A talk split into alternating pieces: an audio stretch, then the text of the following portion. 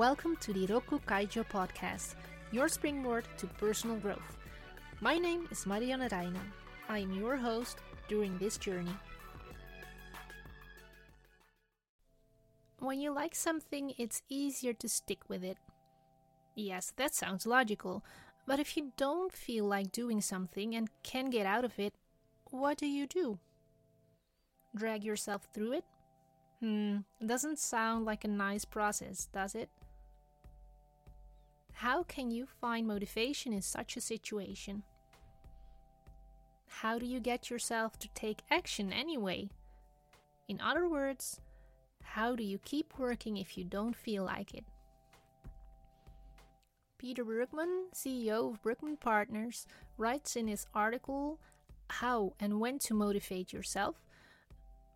When you think about it, we really only need a few short moments to be motivated.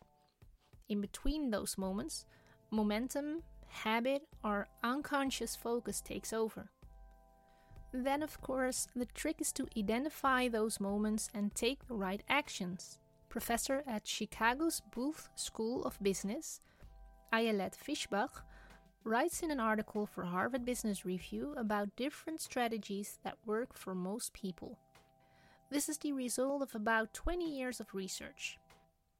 She points out, among other things, the following two strategies effective rewards and exploiting the influence of others.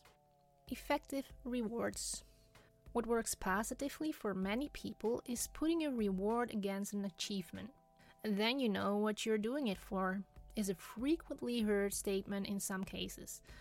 For example, if you have achieved a certain result, you treat yourself and your partner to a dinner. If you achieved your goals for this month, you can give yourself a day at the spa, for example. However, there are pitfalls to rewards.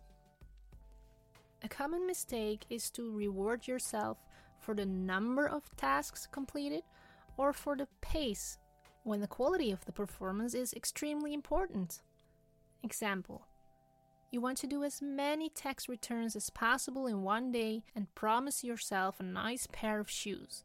But you forget to look closely and carefully at certain items, as a result of which the returns turn out to be incorrect and your customers have to pay extra.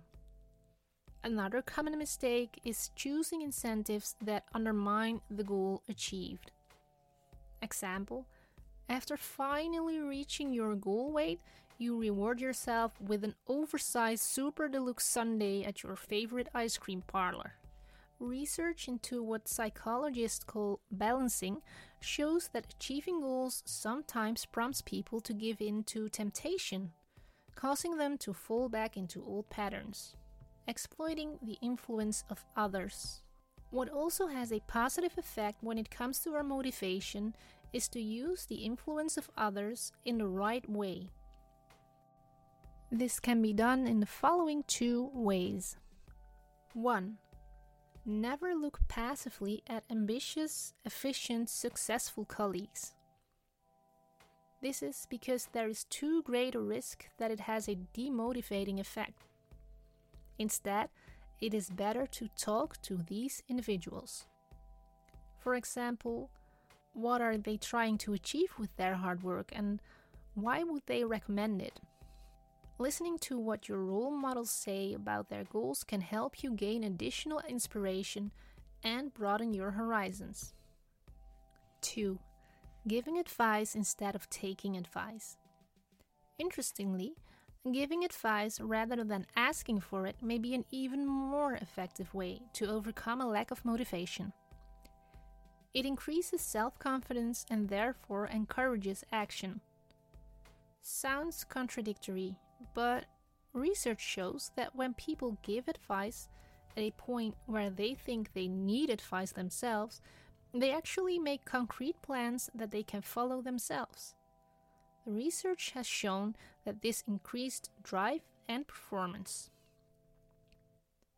Two other strategies are goal versus tasks and supporting progress. Do you want to learn more about that? then look in the description of this episode for the articles. Rokku Kaijo's weekly tip. So, if you find yourself in a situation where your motivation is hard to find and you still want or have to continue, how are you going to handle it? I challenge you to try one of these solutions and share your experience with me. My contact details can be found in the description of this episode. This was the last episode in the Resilience series. Next week, the new series will start The Science Behind Structure. Don't miss it. Thanks for listening to the Rokku Kaijo podcast. Tune in every Thursday for a new episode. More information and the latest news can be found on the website rokku-kaijo.com.